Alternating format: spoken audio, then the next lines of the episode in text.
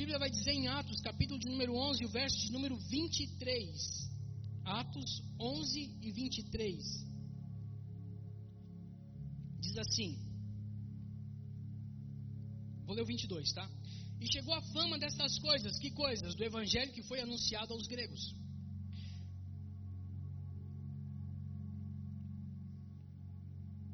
A igreja que estava em Jerusalém. Ou seja, quando eles começaram a pregar, as pessoas foram lá e disseram: Olha, está acontecendo alguma coisa lá na igreja de Jerusalém, lá na igreja, dos, lá na igreja de Antioquia.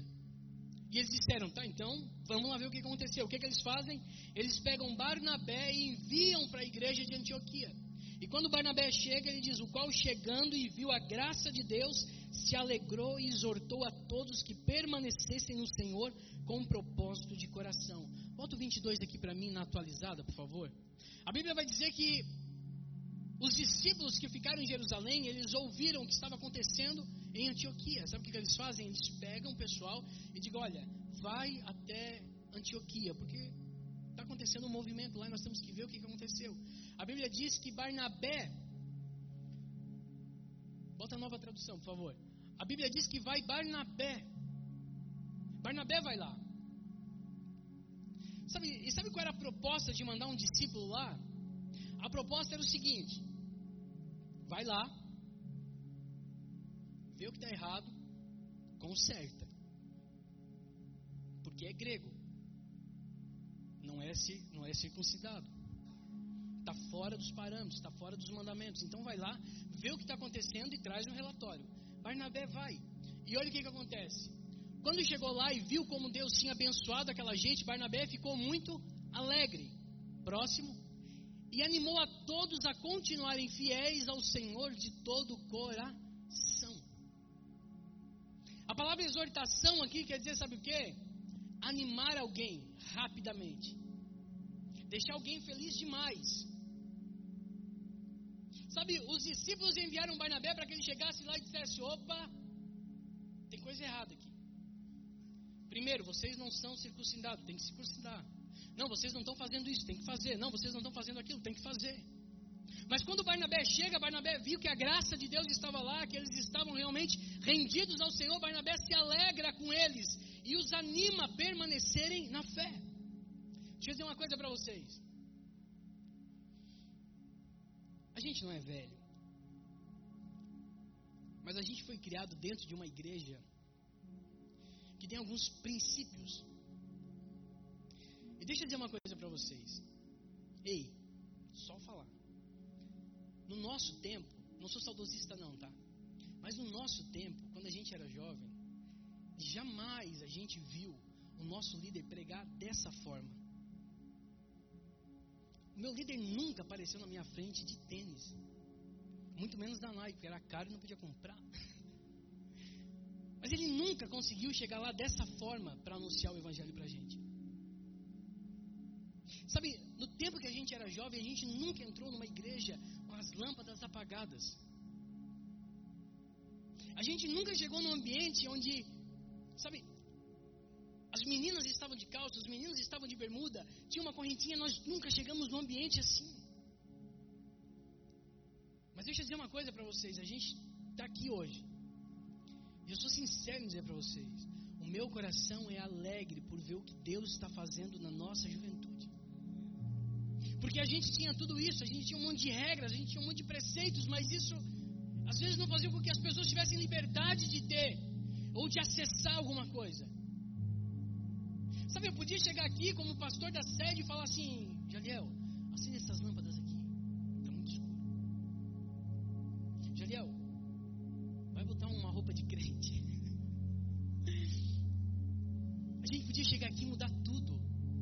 Podia falar: não, acende isso aqui. Não, tira essas músicas. Não, não bota mais aquela música alegre. Não, não bota mais música assim. Não faz mais isso, não faz mais aquilo. Não, fa faz do meu jeito, faz como eu vivi, sabe? Porque a gente viveu num modo totalmente diferente. Gente veio de um tempo totalmente diferente. Mas quando Barnabé chega lá, ele se alegra com aquilo que está vendo. E ele anima as pessoas. Ei, escuta, nós não fomos chamados para desanimar ninguém. Nós não fomos chamados para apontar o erro de ninguém. Nós não fomos chamados para dizer o que está certo e o que está errado. Nós somos chamados para animar as pessoas que estão em Cristo. Dizer, ei, continua. Mas eu estou meio fraco. Continua. Mas parece que eu não vou conseguir. Continua. Deus é contigo. Para isso que a gente é chamado. Mas eu estou meio fraco, Eduardo. Ei, fica tranquilo. Continua. Deus vai te ajudar. Deus vai suprir. Deus vai fazer. Daqui a pouco você vai ter uma experiência com Deus, você vai dizer, puxa vida, como eu precisava daquilo. Nós não estamos aqui para afastar ninguém, nós estamos aqui para apontar o erro de ninguém, nós estamos aqui para trazer as pessoas para perto e dizer: continua, porque Deus tem um propósito na sua vida, continua, porque Deus tem algo lindo para fazer com você. Se no tempo da minha juventude alguém dissesse para mim: está tudo errado, para, vai embora, desiste, porque não é desse jeito. Quem sabe hoje eu não estaria aqui. Mas Deus usou pessoas para estar do nosso lado, para nos animar, para nos alegrar, para nos fortalecer nos momentos de fraqueza. Sabe, e eu e você precisamos ser esse tipo de pessoas. Sabe, nós precisamos parar de chegar perto das pessoas e querer apontar os erros delas. Porque a gente faz isso com muita facilidade fácil ver os erros. Passa um dia inteiro lá dentro de casa, você vai ver que eu sou meio cheio de falha, dia inteiro, uma semana comigo, você vai ver, poxa, mas Eduardo é assim, poxa, mas Eduardo é assado, poxa, mas Eduardo. É, Eduardo é bonito, mas é gordo, pá, não sei o quê, sabe? Você vai achar um monte de defeito.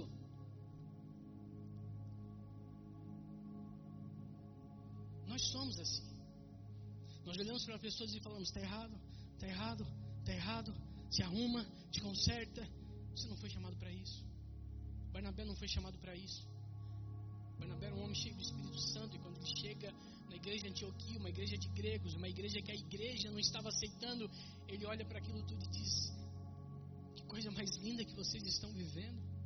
Continuem, se animem, se alegrem, vivam isso com mais intensidade. É isso, é para isso que a gente foi chamado.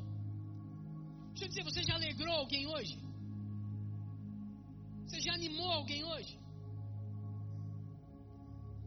Você já mandou uma mensagem para alguém dizendo: Ei, estou sentindo a tua falta, continua. Deus tem um propósito com você. Você já ligou para alguém essa semana e falou: Oh, não para.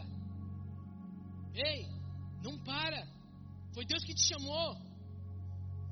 Você já fez isso com alguém? Porque esse é o papel da igreja. Porque esse é o papel de Barnabé. Porque esse foi o papel daqueles homens quando chegaram na igreja de Antioquia. Eles animaram aquelas pessoas. E os erros, Eduardo, continuam? Não. Até porque quem muda não sou eu, quem muda não é você, quem muda é o Espírito Santo. Se tiver alguma coisa errada, o Espírito Santo vai trabalhar dentro do seu coração. O Espírito Santo vai compungir você, o Espírito Santo vai orientar você. Não sou eu, não são as minhas palavras que vão mudar a sua vida, mas é o Espírito Santo tendo a liberdade dentro de você que vai fazer a transformação. Então, se alguma coisa precisa ser mudada, é Ele que vai mudar. Então, pare de apontar os erros e comece a animar as pessoas a viver uma vida com Deus. É o segundo passo. O primeiro, incluir. Traz as pessoas para dentro. A segunda, anima. Se você ainda não conversou com ninguém essa semana sobre isso, converse, porque tem muitas pessoas desanimadas no nosso meio. Que estão esperando, sabe o quê? Não é uma palavra profética. É alguém se levantar em profecia aqui, botar a mão na cabeça e dizer que não, não, não, não. Elas estão esperando alguém cheio do Espírito Santo, ser usado por Deus, dar um abraço, meio da pandemia mesmo, dá um abraço e falei: Deus tem um propósito com você. Estamos sentindo a sua falta, nós precisamos de você lá, você é parte fundamental desse corpo. Deus está chamando você, é disso que essas pessoas precisam. Era disso que aquela igreja precisava.